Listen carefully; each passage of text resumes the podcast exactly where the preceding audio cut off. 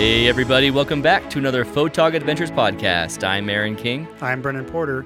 With families and day jobs, we know it's hard to find time to get out there with your camera. So, Brendan and I joined together and made the commitment to go out consistently and build up our landscape and astrophotography portfolios. We live in Utah and are lucky to have so many beautiful landscapes all around us. Not only do we have five national parks right here in Utah, but we are only a day or less drive away from 30 other national parks. So, we created photogadventures.com, this podcast, and our YouTube channel to chronicle our adventures. Come along with us to amazing places and learn from our mistakes and our successes. We hope that you will get out there too and have a photog adventure of your own. Hey, welcome to episode 23. Episode 23 in the podcast.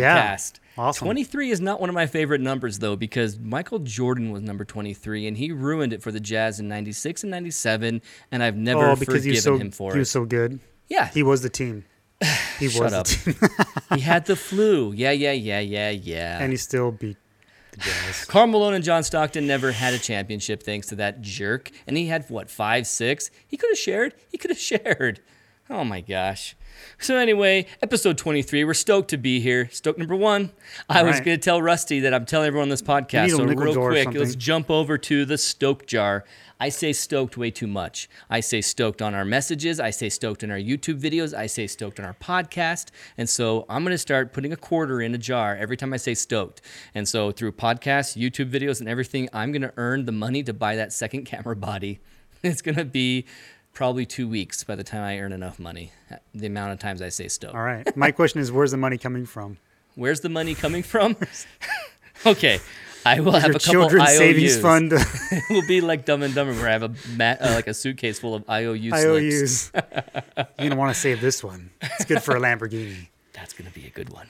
All right, so here we are, episode 23, and what are we talking about today, Brendan? Uh, well, we went to Yosemite National Park just a couple weeks ago. Was it even a couple weeks ago? It was really recent. It feels like it was a couple weeks ago, but it was just over the 17th through the 21st, 22nd, and so, So it was what? last week. A week and a half now. Yeah, we had to go there for we wanted to catch the the horsetail firefall. So if you haven't seen that yet, it's an amazing phenomenon that happens every February and September, I believe.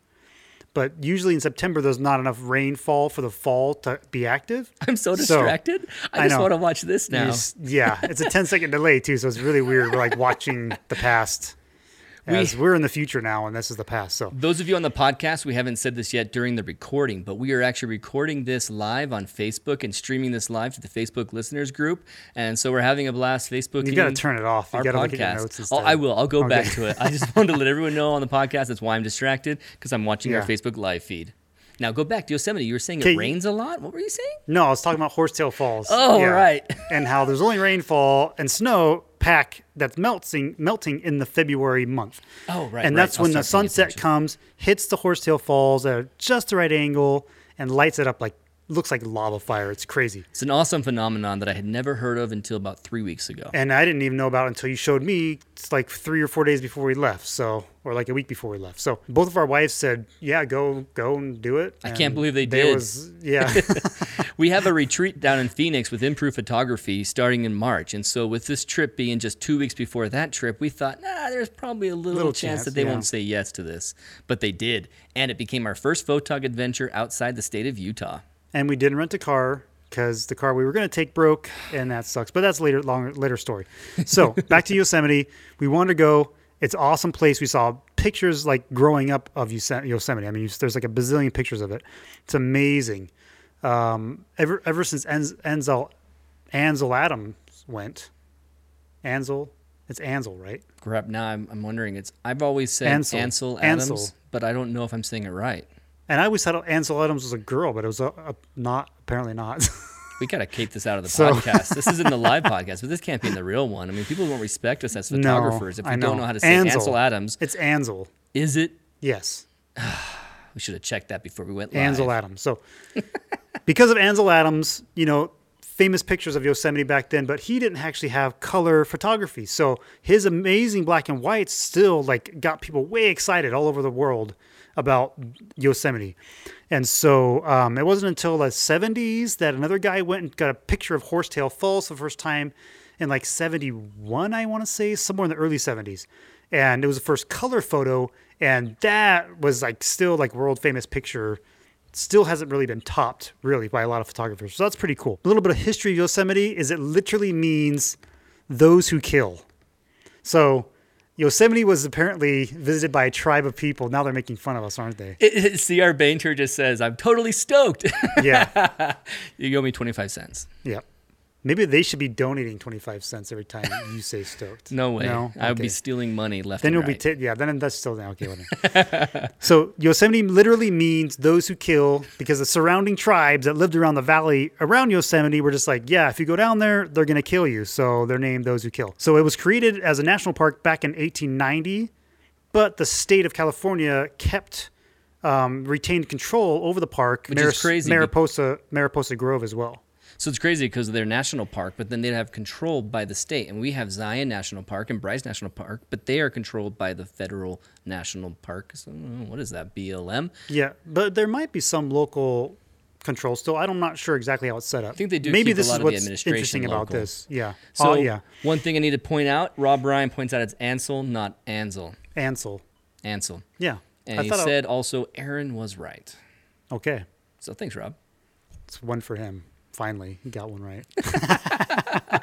So back to the history of Yosemite. Yosemite Valley was discovered and made known to the public by Major James D. Savage and Captain John Boling, um, who, with a strong detachment of mounted volunteers, so I guess they're on horseback, and from those um, also known in the area as the Mariposa Battalion, uh, went with friendly Indians, so I guess guides, you know, um, from the other tribes, I'm assuming, and went down there in 1851 and captured the resident tribes who were, you know, apparently killing everybody who came along their path. So, Since I'm mostly ignoring you, have you already told them what the name is and the name means? Yes, yes. Awesome. I mean, it's such a little narrow valley that it would be easy to protect. And they probably lived right in those fields that we were walking around, the swamp area and stuff, the campgrounds. Oh, yeah. That's probably like their main, that there's a river that goes through, waterfalls, fresh water, you know what I mean? Like, it'd be an amazing place to live. I'm sorry that we took it because that place is awesome. Yeah, they probably had like crops and growing right in the valley there. And, and uh, I think it's all mountainous on one side. So there's one way to really enter and leave. So it'd be super easy to protect that area. Really cold though. Yeah, yeah, it did get cold. It does get cold. It's high Sierras, so it's you know it's cold. yeah. That's the history of Yosemite. It's a pretty interesting place. And so here we're going to talk about our first. No, no, I want to give a shout shout outs. I'll do some shout outs. Yeah. So, some people in Yosemite that we met, we want to do shout outs to. We want to say, hey, shout out to Hugh Jack. I mean, Jack Hughes. Jack Hughes is a guy we met in Australia, and his name is just opposite of Hugh Jackman. I always want to call him Hugh Jackman. Hugh Jackman? He probably gets that a lot. I, I bet. bet. I bet he's tired of it. But his name is literally Jack Hughes. He's Hughes. like those darn Americans. They just can't. awesome guy. He had a Canon 70D or a Canon 80D. 80D. I He had think. the 80D, right? Yeah. And he was sitting next to us on Tunnel View. It was an awesome situation. We kept meeting photographer after photographer. Another shout out to the group of people we hung out with for the night of the firefall when we were taking our shot that Oh, evening. yeah. And those cool were group of guys. Jason, Homer, Cherie, Debbie. All of you guys sat with us by that lit, big long log, and we had a nice view of the clouds rolling in front of the firefall and blocking and then blocking everything. the sunset. And the other friends we met there was a father with his three daughters, and Shauna, Paula, and Evelyn. We told you we remember your name. I don't know if you ever checked for our podcast. they'll ever listen to if it. ever hear this, but we did it. Shauna, Paula, and Evelyn. Cool. Those are the shout outs. And now to the Photog Adventures listener story. If you're on the podcast, you probably can see my screen. This is the image that we're talking about. It's this pretty awesome. is from James Kelly. Let's go ahead and talk about it. And this it. is posted in the listener group, right? So the listener groups Yep. would have okay. So they've actually seen photo. a lot this Yeah, photo yeah. already, and they know the story. But let's go ahead and do it now. I have to pronounce another thing crazy. This is Mm. Gassa de Lure. Gassa, oh man, what was it? Gassa de Lure? Gassa de Lure. Gassa de Lure. Gassa de I think it was. It sounds better if you say it faster, typically. Yeah, let's just say real quick. Gassa de Lure. So it is the de Lure waterfall on the island of Vagar in the Faroe Islands. Now the Faroe Islands, they're mm. halfway between Iceland and the tip of the UK, and so you're, it is an actual Kingdom of Denmark area. So this is self-governed set of an archipelago of islands that is owned or at least part of the kingdom of Denmark. And this place, I didn't realize what a photographer paradise this was. And so Right. James Kelly was out there and he was taking shots. He said he went out there. It's the first stop that all tourists and photographers make.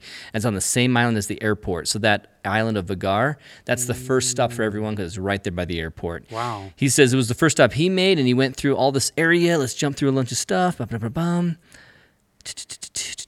Okay, I'll read this part. After the first trip, I did some research and realized that there is a better viewpoint, but this involves walking down the steps about 200 plus to the old lifeboat launch. And I should mention that these steps are almost vertical, and then he has a click, has a link for us to see it. Oh. And so this, uh, these are the steps. Oh yeah, so practically Whoa. vertical steps that you're going down here. No, this is the first viewpoint that he wanted to go to. Finally, okay, he made the decision that he'll return to Gassad on every visit. And this is around three to five trips a year that he makes. And each trip was not a success. So is that when he's going there? Is he going to some place? Is this like a halfway point, stopping point, or how? That's a good question. I'm not sure I'm catching that from this information Or is he yet. going to those islands specifically to visit? I know that he makes a trip out to these islands specifically. So maybe it's like a vacation spot for him then. Well, he's loving it yearly. because he went three to five trips a year, and each of those trips were in a success. So in order to get Wow. his shot, the shot that we're seeing right here, So it we're took guessing he's from three to five times a year maybe to do Scotland or something. He lives fairly close. it. Oh, maybe? he does. He lives in Scotland. Okay. And so I don't That's know what cool. Mm-hmm. kind of a trip. Apparently, airport. So he flies in. Must not cost that much. When I lived in Europe, you go Ryanair. Sometimes it Oh, yeah. was like 50, 70 euros to go to awesome locations. Yeah, you take a little prop plane out and Not yeah. even tiny planes. They were actually nice planes. Really? It's just really cheap flights from within Sweet. Europe. Yeah, Ryanair is great. Hmm. And there's other sh- options other than Ryanair. So let's go back to the story. So he said he took three to five times a year, and he still none of those actually worked out. So let me read- Wow. So then he goes, This was due to a number of reasons. Weather was either too poor, sea was too high, the lighting was just not right. And so he never got the shot. But finally, in May of 2016, he visited the Faroe Islands with a friend who was actually filming him. That's why his YouTube video is so great at this. I want to mention oh. James Kelly's YouTube channel is pretty fantastic. It's got some really good, short, two, three minute, four, five minute videos that have music and him out there with the camera. Not a lot of talking. It's just a nice, fun photographer, relaxing video with music. I love it. Oh. It's a really cool just watch and see what he did and how he got there. So as he left the island, the weather was poor quality, but on the other side of the mountain, you travel through a mountain tunnel, he says, to get to Gassadalur. Really? Yeah.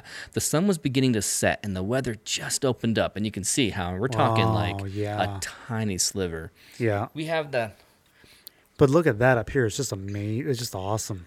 Just amazing. It really is. I mean, if it didn't have that dynamic cloud cover on the hills, you might get more of the sunlight hitting the tops there, and that'd be cool. But I, I like this. yeah, it's really dramatic. I like this more. Yeah. And so he says that uh, the sun was beginning to set, the weather opened up. We rushed to the other side of the waterfall and realized his luck was in. I could get down the steps. I could actually literally bounce down with all my gear, found the best location, which just happened to be on the right on the edge of the cliff next to the sea. Wow, that's so cool. So then once he set up, he realized the sun was going to set in the perfect location just to the left of the waterfall. He spent the next hour slowly watching the sunset. It was pure euphoria watching that light. I was on a high and needed that adrenaline to walk back up the steps. That was killer. Good thing the photography turned out because then he didn't have to go up those steps sad and hard. right. So after four years, he finally had the photograph. Oh, you know what? I was so excited to get out there to Faroe Islands for us and get that same shot, but of course we're not going to get it. He said four years of three to five times a year trying, and he finally got that shot. That's Talk about determination, Yeah. ambition, and just knowing, okay, I want this shot, I want this spot, I'm going to keep trying. But that's what you can do. It's that for him is a local spot, right? And so local. for us, we've mean, got he's flying from Scotland. yeah, but he goes so often. You know what I mean? That's so for us. We have similar situations to where like tonight didn't really work out for us necessarily, but it's it's so close for us. It's a you know half an hour drive, and we can do that three or four times a year to get just the right conditions. So That's true. you know, it's just one of those things. comparable to our car rentals going down to Zion National Park. We got a five, six hour drive. We're renting a car for over three days, two, three days, and that's, you know, 100 and $150. He probably had a flight for 50 euros and he went maybe an hour flight, maybe two. Maybe yeah. And then he lands. I mean, he actually, in a way, was closer to that than we are to Zion National Park. Yeah, That's weird. but to we think. still consider that like in our backyard. So yeah, and we could also fly, just not that cheap. yeah, no. So he says that once he saw blah blah blah. So after four years, he finally got the photograph of Gasa Delure that he had always wanted. Now I know I'm killing it, James. Mm. Gasa Delure. I even looked up the pronunciation, and it's like this guy over here on this website says Gassadalur. Gasa Delure. That's what he sounds like he's saying. Gasa Dalur. So hopefully that's right. Gasa Dalur. So then he says that his settings on this, this is a camera that was Nikon D810, Okay. the Nikon 7200 f2.8. Okay. So he got the 7200 mm-hmm. out at f11, 13 seconds of exposure, and he brought his ISO up to 200 just a little bit. He had a Lee little stopper and a 06 grad filter on there. So he had a So 6 what grad. what millimeter was he actually at on this? Was he at 70 or was You he know, he doesn't say specifics of the final millimeter he stopped at, but he was using a Okay. 7200 millimeters. So I'm assuming he wasn't fully 200 millimeter. To keep that sun in there and the waterfall, he's pulled back just a bit. Yeah. But I'm thinking over 120, over 120 or so. I'm guessing. Yeah, because we really have no idea how far that cliff is from the other sides. Exactly. He heck, he might even be at full 200 millimeter. Yeah. And just happens to keep that waterfall. Now, those of you listening on the podcast, this is an image where the sun is on the far left of the screen. It has a reflection in the water going all the way up the sea to the camera.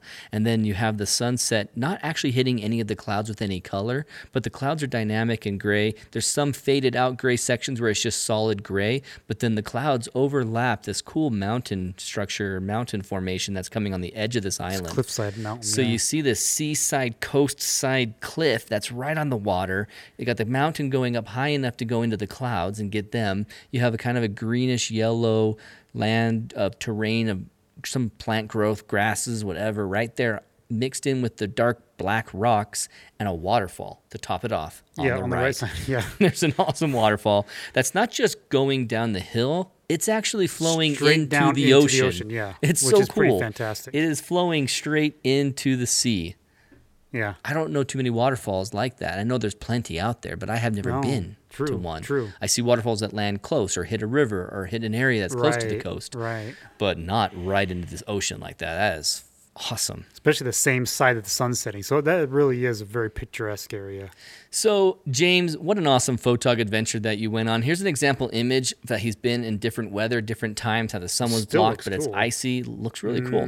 Looks- oh, there's even a little town right there up on the top of that cliff that you can't Oh, see in the other image. Okay. Yeah, you So can't see it see really it is at all. bigger than you. Th- okay. Because he's down lower. So wow. So thanks for sharing this. Hey guys, all of you listeners out there, if you'd like to have your photog adventure featured on our podcast, I have a queue now of about 12. I think I promised about 12 people that I'm going to feature them and I have to go back and locate each promise Oh, that I've made so that I can queue it up there. But in about 10 weeks, if you want your photog adventure featured on here, go to the Photog Adventures listeners group on Facebook, post your image, tell us your settings and a paragraph or two or more about the story of what happened and how you got there, Mm-hmm. and we'll feature it as best as we can on the podcast. That's cool. So, James Kelly, thanks again for sending us your picture. This is an awesome photo, and I hope that when we do make it out there to the Faroe Islands ourselves, that we can have you as our guide. That would be awesome. That would be sweet. So, let's go ahead and take our first break of the podcast, and we'll come back and talk more about our trip to Yosemite.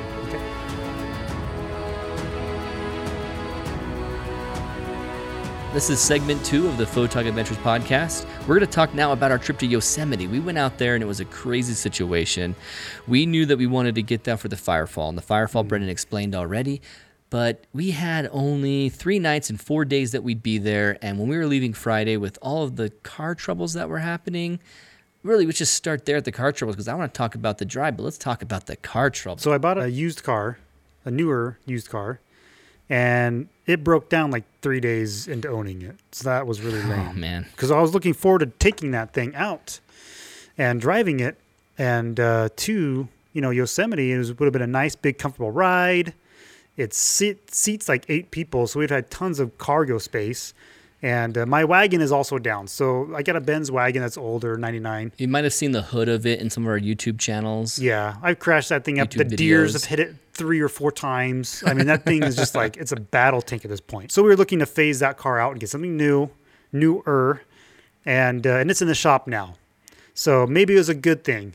Might have broken down on us Yeah. somewhere in California. That would have really, really sucked. We drove through the night, so it would have broken down at 1 or 2 a.m., that'd have been devastating. well, it might not have broken down driving there, but it might have broken down like the day after when we are trying to get out, or get somewhere else or ah. leave or you know what I mean. Any of those So, times would have been yeah. terribly inconvenient. would have been horrific. Yeah. Blessing in disguise, maybe. That's what I'm gonna chalk it off to.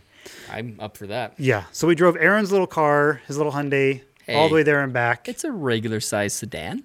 It's an accent. No, Elantra. Is it Elantra? Okay. So it's a little bit bigger than the accent, right? The accent's a smaller one. I have no idea about cars. I think the accent's smaller, smaller. Than the Ask me about accent. cameras. Okay. Anyway, so we took his Elantra. It was fine, you know, um, except the engine light turned on. Yeah, about so halfway through. Here we are driving, and I decide I'm going to drive the night as far as I can before it's unsafe to drive. If I get to the point where I can't safely keep going, I was going to stop and we'll find a place to sleep. and somehow by miracle, you just kept going. Like I had the power. Energizer I was Bunny. so excited to get to the firefall that I just don't Yeah. think I thought anything about my own health or sleep, nothing. I was so focused. I literally never got tired until the last night coming back. That was the Yeah. first time I got tired driving. So we're almost to St. George and we have, you know, maybe a few miles before we get there. We just passed Hurricane. Uh, I don't remember where out. we were, but we were somewhere in a Southern spot where it felt like it- we were just isolated. And if anything terrible was going to happen, this might be the Would've been the last rest worst stop to actually pull over. And so when I see that engine light pop up, I look and see where's the next turn off. I need to make sure we can go check this out and see Yeah. what's up. Not being a car guy, the only thing I could check was to see if the engine was getting really bad or if we needed to do some more oil, just see what was The really The temperature was fine, right? Yeah, On the- thank goodness. on the engine, so that's good. temperature reading was at medium. It was just normal. And so everything else pointed to everything being fine, just had an engine light pop up. It could be anything, like you were telling me, just Yeah. codes of this or maybe an oxygen. What did you call it? Yeah, an O2 sensor or something, or you know something. So I pull over at that gas station. There's someone outside who's running it. There's no one else in the area. And he's like, hey, how's it going? like, I borrowed a cone. I put some more oil in that engine, which was pretty low. Yeah, and we thought that might be it. And so we're thinking 1 or 2 a.m. This is the last car, the third car option we had, and it's having an engine light the mm. first night. It was Yeah. devastating. So we were so concerned for that, but thankfully the entire trip that engine light would go off and on and nothing really happened. We drove through Death Valley, we drove through Nevada again, we came up through home. In fact, a few days after I arrived home, that engine light was gone. it's awesome. Yeah, who knows what it was? So it worked. Yeah. It didn't die on us. So there's that. So as we're getting close to Las Vegas, I'm looking out the window. It's four in the morning. I'm thinking, man, are there any chances that we can see the Milky Way? The Milky Way is starting to rise as 3:30 in our northern hemisphere. 3:30 a.m. It starts kind of right on the horizon, and then it was coming up. There was a chance around 4 a.m. that I could see it out the window. So I kept looking and looking and looking, and I was seeing nothing. There was no definition in the sky, no twinkling lights. I'm like, ah, it must be cloudy. It must be cloudy. We'll see. And I can't see a cloud. I can't see anything. We get about 10 minutes later into the Las Vegas area, and the thing is blooming orange. The entire sky. It's amazing what light pollution will do. I mean, it's Oh, ins- yeah. I mean, light pollution in Las Vegas is one of the most insane areas Yes. in the world. Yeah. But uh, it is just nuts. I was just 10 minutes away and I couldn't even see if there were clouds. It was just black. I couldn't see anything. But 10 Mm. minutes in, light pollution's there. And now I could see definition in the clouds way high up in the sky. I could see everything. It was really high overcast, right? Oh yeah, it was Yeah. Something that I thought maybe would have a little bit of light reflection from the light pollution. No, it was in fully engulfed in light pollution. Mm-hmm. So it's just outside light pollution, you can't even see the clouds. Inside light pollution, and you got a sunset up there. It was just astounding how much light was leaking into the sky Oh, that yeah. high and filling it up. Yeah. Even if it was a clear sky, there's no chance I would have seen the Milky Way with that much light pollution. Yeah, over Vegas, if there's low clouds, man, you see that light pollution for miles. I mean, just miles and miles. Yeah, I think at one point you woke up and you're like, "What is that?" And I'm like, "That's Las Vegas." And you're like, "Aren't we pretty far?" I'm like, "Yeah, we're pretty far still." and you could see it on the horizon coming up. Mm-hmm. It's like it's not sunrise, right? I think you took a small nap right then, right? Yeah, I think it was a So you might have thought it was sunrise a little bit. You're like, did I sleep that long? And no, it was just Las Vegas. We're approaching Las Vegas. One of the things when we were there in Yosemite was sleeping situation. So we had a little car, but we had a tent and our backpacks and stuff, and so oh, we thought that we could pitch the tent somewhere and Easy. You know, sixty not? campsites. You know, pretty cheap. Oh yeah, per person. That's fine. Yeah, would have been twelve bucks. We didn't have any cash on us, so we had to find an ATM. That wasn't too hard. You know. No, but it was a waste of time Yeah, and a waste of what was it, 450 charge for you to pull 20 bucks out? something ridiculous Yeah. like that. Yeah. Cost you So one fourth of the money you took out. Yeah, I love those ATM charges. Gotta love them. We got to the campsite. and We did some more explore exploring. I mean, it was a river flowing through. So there's a little tiny, like you know, Between wood- the parking spot and where you see the information of the campsite, it had a little river. We were like, Yeah. ah, it's fine. Yeah, because there's water flowing. I mean, there's everywhere. Yeah, it was a the flood. It wasn't the actual river. It was a flood area that wasn't normally flowing with water. But Yeah. we thought, here's not a bad problem. We're not going to sleep here. Right. So we kept looking after we got some money and we're going to possibly pay. We decided to look for a campground to set up, and everything was just soaking wet. I mean, it's not just soaking Swamp. wet too. I mean, I keep telling people this. Imagine your bathtub two filled up six inches or three inches high, and putting your sleeping bag down in it. You want to sleep in that? Right. That's what we had to choose from. And my tent, it's not a waterproof bottom. It's not something that we can just put on the river and be fine and raft down it. Right. And so we would have been in those inches of water right up to our necks in the sleeping bag. It would have been horrifying. Yeah, so that was a no go. And so when we go back to the place where we got the ATM, a place that had a little bit of Wi-Fi and a place just to be out of the cold, just to sit in with some light, we decided, Yeah, okay, lodge, what yeah. options do we have for camping nearby? And Brendan starts looking everywhere for campsites close by. Yeah, and I was looking for, specifically Googling for free campsites in the area. And so outside, I mean, to get out of Yosemite, once you're in, it's like another 45 minute drive just to get out of the park. If you haven't been to And so- Yosemite, let me just emphasize that, Bart, because if you haven't been to Yosemite, you get to the gate. I think they put the gate out that far so it doesn't deter people from thinking, ah, I'm I'm not going the right way. Because if you get to that gate, you Mm. think, okay, I'm in Yosemite. But then it tells you you have another 35 miles to go, and the speed limit is 35 miles per hour. Right. And so you're sitting there going high elevation, up, up, up, up, up, and then kind of down a little bit, and you're there after 35 miles of winding roads and feeling just. You went from Fresno to this point in less than an hour, but you have more than an hour almost just to get from here to the, the actual of- valley, yeah. Yosemite Valley. It's nuts. And so when we're looking at trying to find a campground, we have to go outside of Yosemite. We have to do that again. Yeah. Another 35 mile, 35 mile per hour drive. Right. Yuck.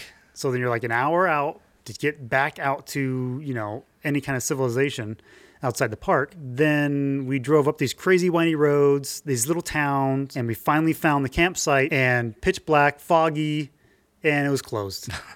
the gate was closed. It had a sign closed due to public safety or something like that. I We're just had a like, little pain in "Oh, my heart, like a relapse of the trauma, because Where are we going to go? I had just driven all night long. I went to work, I packed, I picked up you, we packed everything in the car. We started driving at 7 p.m. Friday. I drove all through the night. Now it's 9 p.m. the next day. I still haven't slept in t- over 24 hours. Right. I just made another windy road. I mean, we're talking at night. Crazy I had windy no road. idea what we were driving by. It was just a mystifying, Dark stark black, yeah. abyss that I was navigating through, hoping eventually Brendan was going to take me to where we were going to sleep or where he was going to murder me because I was happy for either it would one have been a perfect place. I never could have found myself. If you kicked me out of the car and said good luck, See. I never would have made it back. So uh, we get there and we pull up to the road where it has the gate for hey, we're finally going to see this cool campsite that's highly recommended.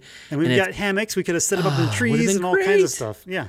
blocked off, big iron gate that says closed for safety. So I'm guessing it was also like Crazy flooded, flooded. and maybe some mudslides had happened in the campsite. Who knows? It was just crazy. If you guys haven't been following the information of California lately, California is going through a pineapple express. It's just insanely rainy for the last several months after the big drought of years of drought. Now they're having this crazy rain that just won't yeah. stop. Everything's flooding. Be- Things have been nuts there. And Yeah. so it probably was closed months ago from the rain. And now that it was raining again on us, it wasn't helping Yeah. at all. And the website, of course, didn't tell us that. Had mean- good ratings, and that was it. yeah, unfortunately, no information recently to say, hey, it's closed.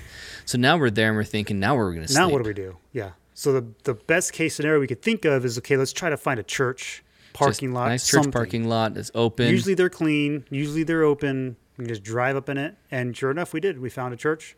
Oh, it was a cool lot. place too. Yeah, it was two This tiered. like, particular church, Awesome. it had a driveway into a parking lot, and then you can go up closer to the church building, but then turn left to another section of parking lot Yeah. that was up a little higher and and, was bushes in between and isolated. It was awesome. Yeah, I think if you guys are looking at our Facebook feed or our uh, Twitter feed, you probably saw that image of Brendan in the morning next to the car. We just parked that tent right there on the ground next to the car and uh, finally caught some Z's. The car, the concrete was so hard. You kind of It forgot your really- pad. You only yeah, had a I blanket. did not bring a pad because we didn't have room in the car. So I didn't really have. I mean, the yoga mat pad thing I had wouldn't be much better than what I already had. So Not much. my hips were sore the next day. In Death Valley, we slept in the sand, but my hips were still bruised from the concrete. So either way, it was pretty uncomfortable. But now that I'm home in my own bed, it's good. I'm good. so yeah, I missed that foam. So that was that. We finally got some sleep. We didn't die. we didn't die. We went back to Yosemite the next day. If you guys know Yosemite, you know that the tunnel view, as you enter into Yosemite, you come through this tunnel, and finally you're in Yosemite Valley. It's almost a mile long. That tunnel's tunnel. cool. It's like Zion's, right? Where there's a Yeah. crazy huge tunnel inside. It's not. I don't think it's as long as Zion's, but it's pretty close. And it's really fun to drive through. I can't help but be a child when I go through and like, woohoo, we're in the Yeah. Black Tunnel. And you're zipping tunnel. through there and you come out and you're like, well, hello, welcome to Yosemite. Yeah. It's really awesome. The view of El Capitan right there and Half Dome in the distance. I mean, tunnel view is amazing. And because of that, there's thousands of people there. Cars parked on both sides, parked jammed in there, people constantly up at the viewing area. I was reading Thomas Heaton's blog post about his trip to Yosemite, and he talks about it being this like complete amusement park for photographers, but crazy and busy like an amusement park. It's the only place he's ever gone where he's had to queue in order to find a spot to put his tripod down. It's And at Tunnel View specifically, he had to queue. He had a picture of all these people standing in front of him, and he had to wait for someone to move. Now we took a spot that we loved. we there. got there a little earlier. Yeah, we and got probably there way helped that it was morning. February too. February, raining, everything. Oh, right. Oh yeah. And so we had a little gap in the space where we went over there and planted ourselves. And by the time we wanted to leave from there, people were like, "Hey, can I take your spot? Can I be in here?" So people were waiting for that spot because we were between trees blocking our view. We had a nice locate, nice like clear frame right on the El Capitan, Bridalveil Falls, and Half Dome in the distance. So it was beautiful. So Tunnel View is an amazing place. And what went well about it is that our cameras, we were able to put our tripods right up there up against it and frame the shot and run time lapse after time lapse. I was Yeah. changing lenses, putting it up there, doing a time lapse for half an hour. I eat my breakfast. Then I'd switch a lens and I'd focus on a different area. And the clouds, I mean, what went well were the Oh, clouds. the clouds were amazing. Low, heavy clouds dancing around, moving a lot. Coming different directions. Yeah. I mean, it was just awesome. Oh, for photography, it was one of the few times probably you can get the clouds like that in Yosemite, and we were lucky to be there for that. And it wasn't golden hour, so we didn't have this amazing light to go with. But the sun was, you know, It was dynamic, it was little, it was, it was, it was definitely dynamic enough. So and there were little windows where the sunlight would hit Yosemite's or El Capitan's face, Mm-hmm. and that would be the moment. But I was doing a time lapse, and so one of those frames are going to turn out to be a nice Right, shot. right. Now, I'd say at this time of year, all the green trees below us were nice, but there were a lot of trees that obviously had deciduous leaves Right. that hadn't grown leaves yet, and that in fall colors, that must be amazing. Yeah. So what's interesting is when I was processing mine of the tunnel view, those brownish, they look like evergreens, but they were brown. And there- so I don't know what kind of trees they were, but they were still hitting a little bit on the red spectrum. So when I was processing in Lightroom, I could actually bring the reds out of those a little bit. So it did Nice. look fall-ish, which was really cool. Because even though it was like the end of winter, the fall colors were still kind of there when I was processing. So you'll have to see. I'll share some of those pictures with you guys, and you'll see that it's actually pretty impressive because you can bring up the greens and then bring up those brown reds, and it looks pretty awesome. that's nice. It's nice. I mean, you got yeah. the gray, majestic rock. In yeah, and those big stark so gray rock faces that are pure granite. Apparently, that's what I was looking up on What the a cool color Yeah, contrast. it was really cool. And then having those time lapse with those clouds coming, yeah, it's going to be fantastic. So we're excited to put those time lapse together. I started on one and then had some weird like framing issues, so I got to like re-export it and make it better or something. I don't know. So I got to work on that. But then when I get that sorted out, I'll, I'll upload it. So. Right on. What else went well for you? So what else went well is um, I got my Syrp Genie out for the first time. I've had it for a few months now, but it's been so cold and wintry that I haven't been able to really take it out because I haven't been motivated to take it out. It's a little more effort. Yeah. So I got a track that we got at the office. I brought that, set it up, set up the genie, you know, got it all set up and uh, had to do some adjustments. So what went well with that is that it was pretty easy to figure out the controls. Like I didn't look at the user manual or anything. Just, just by going off the options on the screen, which was nice, they're laid out pretty simplistically enough that you can figure out, okay, um, it started going, da, da, da, you know, at the very top. So I'm like, I've gone too far. so I can adjust it to go down a couple meter, a couple points of a meter, and that way I figured out exactly where the sweet spot was, the beginning and the end. So then I could start my time lapses. After like two tries, I got it down pretty good. So you triggered your time lapse to go after it already had traveled on the track a little bit? No, the time lapse starts at the bottom of the track. I had the track kind of elevating up on a log. Okay. And so because it was elevated um, from the ground up to this log, I had this really cool time lapse where I was facing Horsetail Falls and it was like a little sapling was right in the way, and as it slowly comes up, the sapling comes down, and, you, Nice. and you reveal more of the of the giant granite rock in the when the, the waterfall. So. Oh man, this YouTube video is going to be full of great time lapses. Yeah, so the time lapse looks really cool. It's very dynamic. Um, and uh, I did like three or four of those with the genie. And by the third or fourth one, it came out, you know, started coming out pretty good. So um, I could adjust the things better. And yeah, I figured it out pretty quick. So that was nice. So Right that went on. went well, and I'm excited to take it out again. The Syrp Genie is going to bring a lot of cool time lapses to us. Now I'm getting up, kind of grab something. Yeah, I'm excited to use it more when I go basically anywhere, especially things with big rock features or trees in the way and stuff I can prop it up. And the track you can also attach to your tripod and have it angled really steep, you know, and have the tripod weighted, and then that the way the track can just it can just bring it right up the track, and it's just a really cool device. So definitely excited to use this more in the future. So I got up to get something for a visual aid since this is on our Facebook live post right now. Good idea. So the thing that went well for me is I found a reason to use my 50 millimeter in landscape photography. Before I thought this 50 millimeter that Brendan's loaning to me, I would only use in portrait situations with my kids. Pretty much that's only Which is time why I lent it to you to chat. Yeah, try it out, play with it. I love the bokeh from it. I love the large aperture so I can get really great depth of field. And then, you know, getting a nice quick shot of my kids with this lens on the end of my body is nice and light compared to tossing this beast on there. So here's where I show myself as being a little bit shallow. And I'm, I'm not surprised that I'm shallow in this way because I'm a five foot four guy. And so I'm something something like this is where, you know, Look at the this is my difference. perfect weakness. so here I am at tunnel view taking shots and feeling like an amazing photographer. People are coming up to us and asking us, Oh, who do you guys work for? Well, we actually do our own Photog Adventures channel, so we don't work for anybody. And this one lady's like, So do you make money off of it? Well, not really yet, not really. And she's like, You need to sell this. She was aghast that Mm-hmm. we didn't make money. I'm like, Well, I mean, we're not making money yet, but we're going to try. And she's like, You should be selling your footage. Why aren't you selling your footage? You should be selling your pictures. Why aren't you selling your pictures? I mean, she just couldn't believe it, flabbergasted that we weren't making money. Yeah, this cool little Filipino lady. she was very she's like, feisty. you should work for National Geographic. like, you guys should really work for National Geographic. It'd be great. I'm like, well, actually, the competition's pretty stiff. Yeah. I mean, just the guys in the Photog Adventure listeners group who share their photos have more of a chance of getting into National Geographic than I Than do at do. times. and so it's like, holy Yeah. crap, no way are we going to be the next in line for a National Geographic Yeah. job, especially since they just don't have them quite like they used to, you know? Mm-hmm. So here I am. I've plugged into my body this Tamron 15 to 30 millimeter, which is a tank. I also have rented a 30, uh, 70 to 300 millimeter Right. Canon FL lens. So this L lens from Canon is fantastic. It's even longer and bigger than this. And so when they look at my gear, people would come by and they would say, "Hey, can you take a photo for us?" And they would make a kind of comment and joke as we're stepping out of our cameras to go to them, like, "You look like you could handle it. You know, look like you understand cameras." We had nice tripods. We have a big gear setup. We had all this stuff, this crap laying around us. You can see that picture on our Twitter of uh, all our gear sitting there by our chairs. And so with the really cool, legitimate looking lenses attached to our cameras, people thought we were awesome. Well, here I am sitting here with a 15 to 30 millimeter.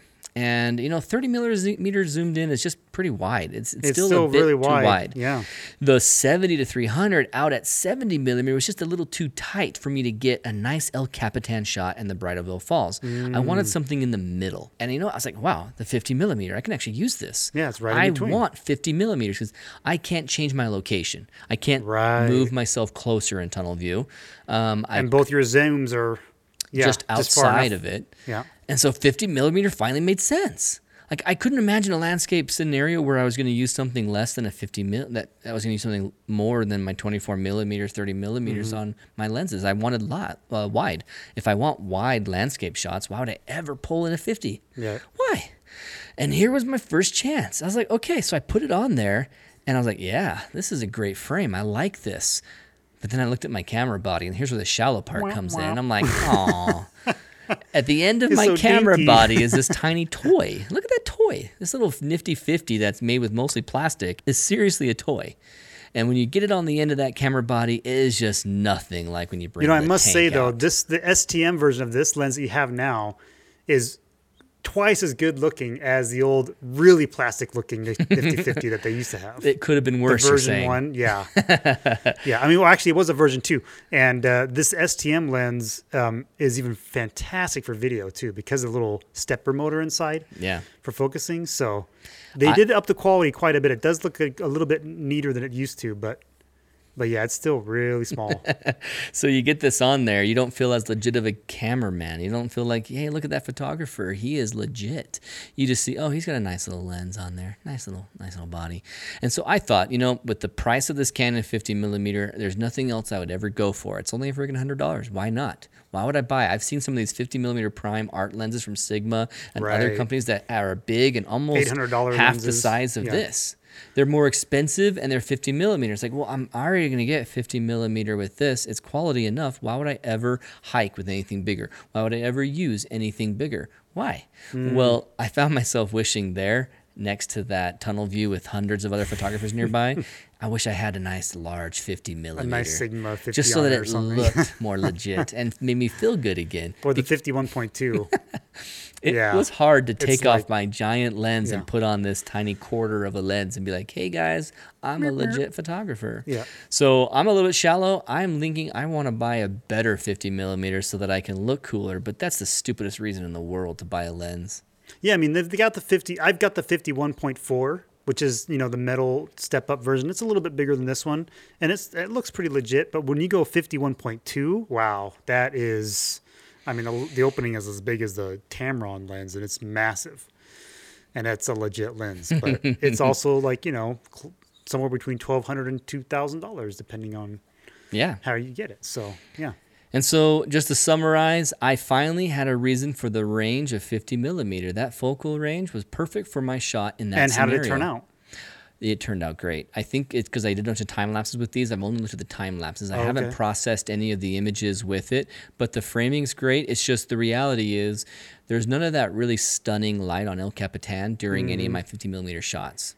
And so it's nothing that's going to be portfolio. But as far as a time lapse for a YouTube video, fantastic. Love and it. because it's a prime, you're going to get really good sharp Yeah. images. And you were like at what F F eight or something like that. I or- probably pulled it down to f8, but I don't recall. okay.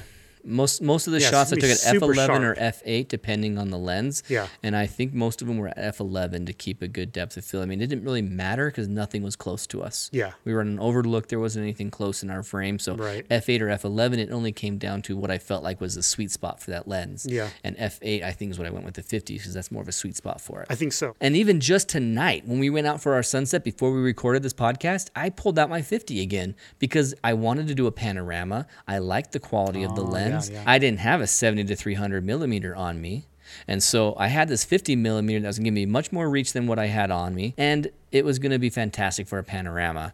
And I see in our comments that Daniel just mentioned that he uses his 50 for panels a few times and he likes it. I'm assuming that you like it, Daniel. Yeah, because between 50 and 30, you're getting quite a lot narrower view. So 30 just sometimes isn't enough. It's still pretty wide. And I got to add the comment from Brian Miller. He says, It's so small. He's also laughing that these are It's so tiny. little. And that he uses his seriously for almost two years for everything. He uh, loved his 50 millimeter. Yeah, they're great. and everything he took, he captured on a 50 millimeter. And like Yeah. Daniel said, for panos, it doesn't matter if it doesn't give me my wide frame. I can do a six picture panorama Oh, yeah, if you do three and get the bottom, three across 24 the top, millimeter a range I wanted anyway. Yeah, and you'll have huge defined, awesome picture. So, And better resolution. Yeah. So 50 millimeter was awesome. yeah. So I'm glad you uh, had a use for it. It's awesome. Absolutely. So we just went over what went well for us in our photography at Yosemite. We're going to come back from our last break and do what didn't go well in our photography, and then we'll talk gear time and tip of the week.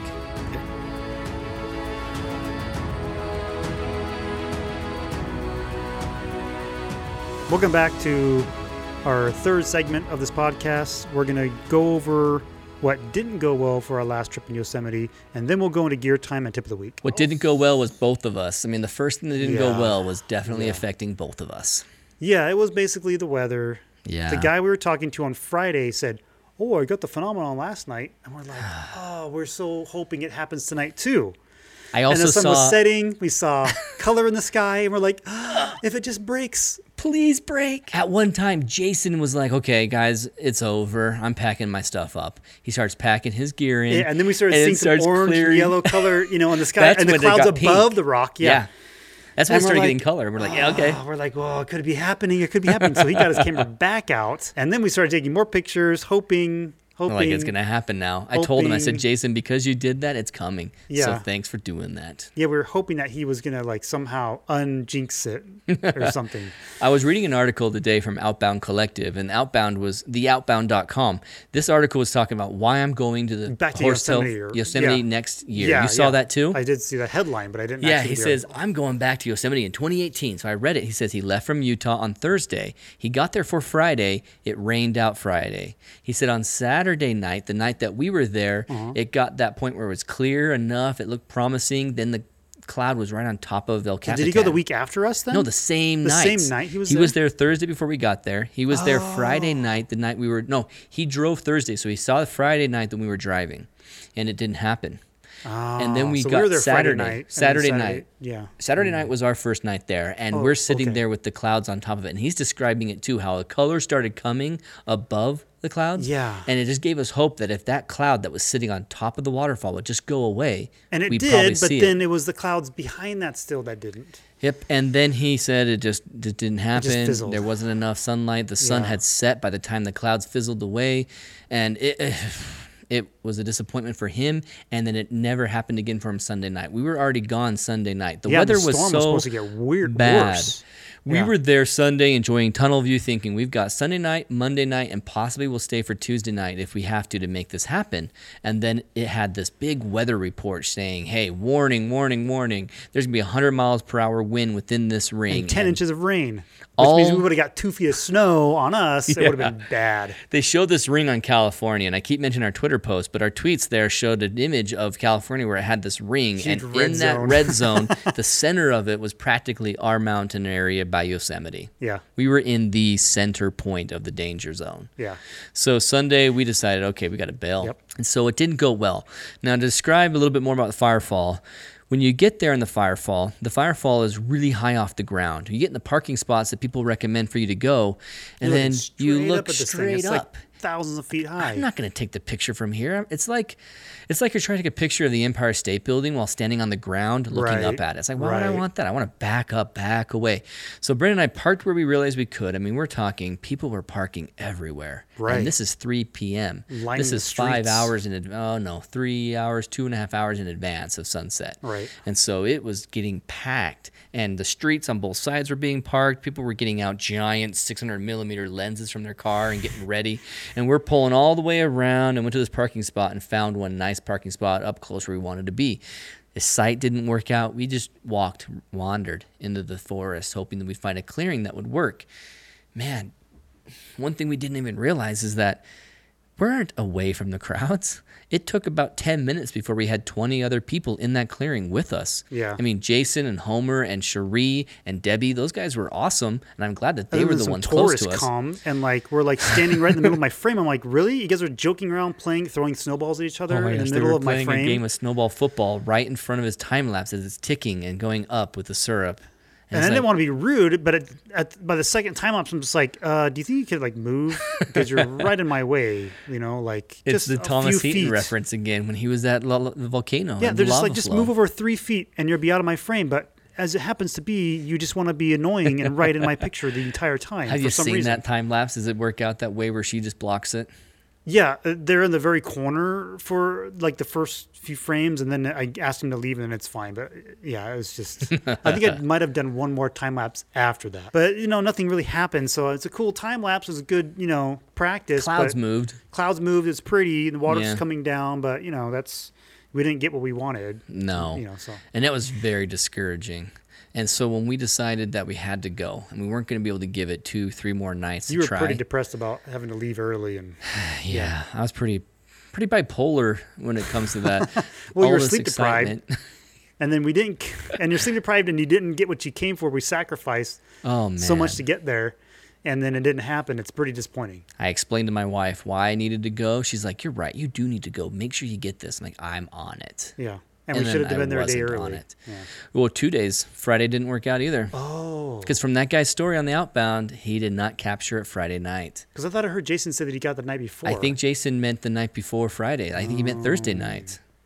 And so when he showed us his pictures, those were Thursday night because he did say it was a little bit too early because the way the light was hitting, it wasn't going as exclusively to the waterfall. It still showed a lot of white, a lot of light on the back of the wall. And being on the back of the wall, it kind of gives away what's happening. It's like that's not a water flow of lava Mm. or a flowing bit of lava. That's actually just a waterfall with some sun, sunset hitting I see. it. And so he was waiting for that get night quite to get as- something a little as bit much closer. drama. Yeah, Yeah. the 19th is usually when it peaks between the 19th and the 21st. And so he was coming back for that, and he only Okay, so we have a half away. goal. We now know the area, though. We know the lay of the land. It'll be much easier to pick a better Not spot. only that, but Photog Adventures listeners, we are going, and you guys can come with us. I mean, join us that time. We'll po- we'll post the days that we'll be there. We're going to be there for a week. We're not going to mess around. so hopefully there's drier conditions. Hopefully we can camp out there. Well, drier enough, but still snowpack up there to create the waterfall. yeah, I mean that's always gonna probably that's probably gonna happen regardless. It doesn't, We're though. hoping. Well, that's true. Some years it is drier, Exactly. but we don't want it to be a swamp either. Oh my gosh. If no. it is a swamp, like if we look at the forecast and we see that January it rained a lot, and it's very similar situations as it was this year. yeah. then we should just book a hotel. Let's all just, you know, like let's fit four guys or six guys into one of their spaces there because they have it at their uh, hotel. Yeah, That'd be great. just It's somewhere. so much fun. Just somewhere there. Yeah, exactly. This is all bunked together. So we are definitely going back next year, and if you guys can make the time to go out, we'll post it. Join us; it'd be awesome. all right. So that's what didn't go well for both of us. But other photography stuff that didn't go well in Yosemite. Anything that you want to bring up? Um, everything else went pretty good. I was pretty happy overall with the, the I mean, the valley is so amazing. Um, it was a lot of cloud cover though. Most of the time was cloudy, so that was kind of disappointing. I wish that some of the clouds broke more often. But uh, Bridal Veil Falls, we went to go check out. That was overcast mostly the whole time. Had a small window Um, of light, very short, Yeah, that brought out some of the greens. That was nice. But, but that waterfall is impressive. I mean, it's so huge. It is splashing us down in the valley. Like we were down, like I mean, hundred least yards 200 probably. yards away. Yeah. Yeah, from where the waterfall is falling, we're still getting misted on. My lens was getting misted on, I looked at Brendan and said, "Ah, it's starting to rain." and I'm like, no, "That's the that's waterfall." waterfall. and you're like, really? So photographically, what didn't go well for me was uh, the issue of timing, and I know timing really comes down to just camping out. Most of these situations, you just camp out for them. Yeah, oh, yeah. But we had these really cool misty fog scenarios and moments and conditions that I would pull my camera out and miss. When I get to a location where I think, okay, that is awesome fog, let's go, let's take it. It just takes too much time to pull your camera out, put it on the tripod. In my situation, I had to pull the lens and put it on there. And so I said this before have your camera on a tripod, ready to go on the ball head, the lens ready to go. So all you're doing is just uncapping it, uncap the lens and go. Mm-hmm. And I didn't have it set up like that. And so what I have to do from the future in, in the future is when I'm driving to my location and photography is now what I'm doing. I'm not just picking up tents and getting ready for breakfast. I'm going to put my camera on my tripod on the ball head and just rest it in the back seat of the vehicle because Right. that from that point on I was can run and ready. gun. Yeah. And we had clouds that were really cool fog like at the top of this hill where there was a waterfall coming down and we saw kind of three different areas that it was splashing down to and continuing down the hill. It was an interesting image with the clouds right on top of the waterfall. But when we got our tripod ready and we framed the shot, and now the clouds had rolled away and were further up, the top of the hill where the you know just a little saddle was, where you can see over the hill and it's just sky. That was so far away from the waterfall top that it wasn't interesting to keep in frame. It was imbalanced. Hmm. If I zoomed in just on the waterfall, now all I had was this kind of this waterfall creeping through a bunch of greenery, but not very photogenically. Yeah. It was the combination of the fog right on top of the waterfall that at the 300 millimeter was going to be great. And I didn't have that. So mm-hmm. timing was always tough. When I was sitting there watching the sunlight hit El Capitan, because I had a time lapse, I hit it. And so that, in a way, went well. But I didn't have light in the bowl of the valley. I didn't have light anywhere else. Mm. And so at 300 millimeter, the second thing that could have gone better for me is if I had further reach than 300 millimeter. Because from tunnel view, you're kind of limited. And in the future, when we go back, I want to hike. I want to hike up on the hills and get into space because I want to go more up on the sides and the extremities and Yeah, see exactly. down. Yeah, and there's roads and paths and hikes and trails to go up in those areas. So we definitely need to ex- the rain conditions and just the timing, we couldn't do it. Yeah. But in the future, we can. And I think that because the valley is so deep and everything interesting so high and majestic, that you do need to pull yourself back a little bit and up in order to get the shot. Yeah. Because that valley is such a trench. It's so deep. You got to get in a different position and find different locations to take your shots from because you're either under trees, blocked by trees, or too high up and away from everything. So you're far, far away. Mm-hmm. So we weren't it. really acquainted, very acquainted No, with the area. yet. So now that we've got a better overview of things, we can get a little bit more specific when we go back. So that'll be a lot more fun. There's cool lakes and little areas there that you can get reflections Oh, yeah. of the rock faces. There's Yeah. other falls, the Yosemite Falls. There's really cool stuff there that we didn't even scratch the surface of. right. I mean, right. we went there for the firefall, and that was it. Yeah. All right. It's time for gear time. All right, guys. Today for Gear Time, we're going to talk about the Syrp Genie. That's spelled S Y R P if you're going to Google it. And uh, Genie is spelled like normal. So these guys are an outfit, um, a group of guys out, out in uh, New Zealand that developed this product. And um, what it has is the ability to do uh, video time lapse. It comes with two different modules uh, one for rotating um, panning. You can do pan it, set it to pan in one gear, and you can take that gear off, like I have here. There's no gear on there now. And so it has this removable thing. You can put the other gear on that has a string, or a little rope you can pull across and pull it on a track, turn it upside down, you know, pull it across Oh, cool. a tree. You can set up your own kind of thing, track to do and stuff. Better on a track, probably because it's smooth. Um, so yeah, if you're gonna do a homemade track or a, or or like a metal aluminum track like I have, um, there's all kinds of options with this. It's really cool. And so it's already got some preset stuff like time lapse for clouds, time lapse for other things, or or video, and you can do your own custom ones too. So it's really easy to work with, really easy to program, and so you can do some really cool effects when you have more than one of these. When you have this plus the mini ones, there's some really cool stuff you can do. So if you have this plus two minis, I've seen some really elegant, really cool like pan and tilt and moving all at the same time, like crazy cool stuff. So um, it's really been a really fun product. I've only used it the one time out there, and I'm super excited to use it some more. Uh, it's really durable. It's really solid metal body. The inside, I swear, is mostly battery because I charged this thing up and I ran it over and over and over again, and it barely scratched the surface. And this was used when I bought it, so it's not like it was brand new. So really good rubber top um, with a really good three fourths screw in the top. So you can really tighten down. It's got that rubber base to really nudge it down. It's got a little tiny bubble level on the top. And uh, yeah, it's just been a great little unit. I mean, I've used this like five or six times. It's still like fully charged. It's amazing Five or six times on a track or on only a track. So it's pulling its Oh, weight five or plus- six trips up Yeah. and down the track. Okay. But still, I mean, this is this is not light. Okay, this is like this is like three, four pounds, maybe even five pounds. yeah, it's pretty uh, impressive that it'd be full and then battery. you put my eight pound battery or you know like my double battery body and my 30 13 15 to 30 millimeter lens on this thing it weighs a lot so when the track is recoiling on the string or pulling the string back up, it's So running from the battery battery up battery here? on that It's not from the separate track or anything. It's no this the- the battery. tr- yeah that battery hmm. has the gears that's pulling this 10 plus pounds of weight up Yeah. a track Not to mention your camera wasn't on here. Plus with your giant my ball camera head, yeah with my camera on head. there no my gear head wasn't on here i just used this as the as Oh, the you head. did. Okay. but still my battery pack two batteries the body and my heavy lens dude Yeah. it adds up fast That's we're, we're talking about 10 pounds of weight maybe or more so that thing is pretty incredible and so it's still got a full charge and you can do time lapse video auto start and settings so there's some options there and you can just go through and set everything up and uh, it even has a little uh, camera interface you can say and about and all kinds of help. There's a help setting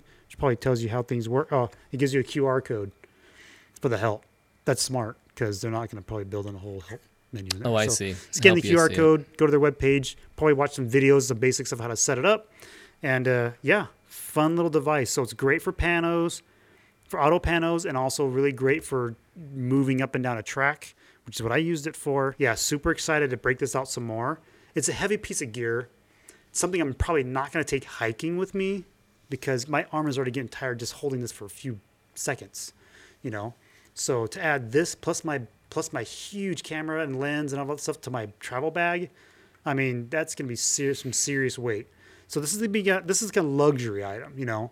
So if i'm like in the car and we can walk someplace close and set this thing up then great. But i'm probably not going to take this out too far into the wilderness because it just weighs a ton. um, I carried it in my bag for you. yeah, and so it's possible we could maybe get a donkey to carry it for us next time. the other thing is, uh, there are the mini ones, the, the hockey puck ones. So those could be really cool. Those won't pull it up a track necessarily, but you can still do some really cool time lapses. You can maybe follow Yeah, the Rusty has that. I guess it doesn't have the base down there that allows you to put on a track. right. Huh? It doesn't have a, it just it just rotates. But with two of them, you can rotate two different directions. So you can still do some really cool two effects, um, which would be fun to do on a tripod. You can do a pan and a tilt at the same time, and that way, if you're doing a Milky Way shot, you can start the you can turn with a Milky Way, but then start the bottom and move up. So you can do some really cool creative stuff with a couple of those. That would be fun to do in the future to get a couple of those. That I would take with me because they're only like that big, and you can take a couple of those easy in your backpack. So. Right So on. we still have some really fun things to explore and play with. Uh, we still want to do more time lapses because we really enjoy watching them and doing them. And you know, once you process them, they're really really fun. So this is Syrp Genie. I'm I'm pretty happy with it, and uh, I'm excited to use it some more. We're going to keep using it throughout the year, and you'll see more videos with this included in Mm-hmm. there. And the footage is just 10 times better having it going. So I'm Yeah. excited. So, this is going to be probably my most noobish tip of the week. And I just wanted to bring it up because it happened to me recently. And I thought, you know what? There's probably people out there with the same situation. Why not? Let's just talk about it. Noobs unite. Let's do it. So, on your camera, you have a button right by the lens, not the lens detach button, the one that you hit to kind of disconnect your lens, but it's in the very bottom or just in different places it's hidden. And it's and the- everybody's different. has yeah, everybody has a different location for it. It's the depth of field preview button. And I never thought there was any reason to use it. Back in Goosenecks, we're in the Goosenecks, I'm taking the shot. You said try the depth of field button. I'm like, well, why? It's not going to do anything. I hit it and nothing changes. Well, in my situation, I was sitting there at an f stop that was the widest it could go. Mm-hmm. And I was filming something at infinity. And so when I hit the difference of the depth of field, I didn't notice it because Right. there wasn't a change. Not Right. really. There wasn't much at all. Because your iris was wide open. Precisely. So I was taking shots of some plants. I'm a guy who loves carnivorous plants. That's another cool nerd thing that I love is c- growing carnivorous plants. And I was taking some pictures of some dead ones that I'm trying to blog about as they grow back, you mm-hmm, know? Mm-hmm. And so I was zooming in on here and I had as wide of aperture as I could. I really wanted a nice depth of field. I wanted a really good bokeh and I couldn't see the bokeh. Like, why am I not getting any bokeh? I'm really wide. Everything's set just right. How is this not giving me bokeh? I was using the 50 millimeter. I was really disappointed I wasn't seeing bokeh. And then I Do you remember what your f-stop was set to? oh, wide at 1.8 1.8. Okay, wide open. at the widest Okay. it can go. And so then I remembered, oh, right, the depth of field preview button. So I hit that, and it's like, holy jackin', there is an amazing amount of bokeh going on. I just couldn't see it. The way that it was showing me in the hmm. camera, it wasn't previewing any of that. Really? I'm not sure what on my it's just on manual settings, so it wasn't one of the programs, and I don't know why it wouldn't just show me that bokeh without hitting the preview button.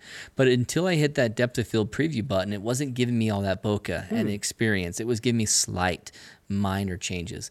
And so when I would hold that button down and then I would change my focus in, I could decide, okay, here's where I want to focus because this is ah. great.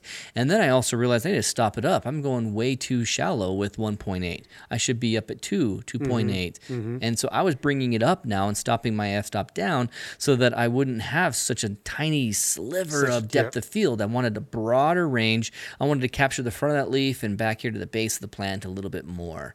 And so I would change that on that and I'd see it on the depth of field what I was doing wrong and I could fix it. And it was just so dumb that I had never had a reason to use that depth of field preview button before being When a landscape and astro. and closer stuff, you definitely. I found Yeah. it. I found a reason. So hey, that button down there is kind of useful if you ever want to take nice close-up shots, find a bokeh, or even just taking a shot where like today, Brendan and I were in a situation where we had a cool background. I wanted to see how that bokeh would look. Pop! I hit that button and it just does the little preview and I can see it now what it's going to actually do in the shot. Yeah. And so It doesn't work very well if you're wide open. If you set your aperture to the lowest setting in your lens, then it's not going to really do much for you. But if you're close you enough start- to your subject, it will. But in the situation where you were standing 10 feet away, it wasn't. Okay, yeah. So once you start stopping it down to like, you know, if it's 1.8, you stop it down to 2.8, then you hit that button, you're going to see it because it's going to close the eyes- iris up to what it's going to actually take the photo of. And then you can start doing some live adjustments, which is pretty cool. It's really handy for that. So find your depth of field button on your camera and use it more if you want to do a shot. Now I'm talking close up. I'm talking I was six to eight inches Mm-hmm. away from my subject, so very close, and it was really useful. So Yeah. hey, noobs unite! Depth of field preview button. All right. So Yosemite, it was a bust. It kind of not wasn't a bust. Yeah, it kind was of a kind of fantastic trip. Yeah, it was pretty awesome, but could have been better. Oh, yeah. So disappointing we didn't get the phenomenon. We didn't come back with a YouTube video that was going to take off 200,000 views because Yeah. we got a great shot of the phenomenon. But, you know, it's an interesting place. Now I know that maybe we'll want to go and hike up there to be higher for our actual Yeah. recording because Yeah.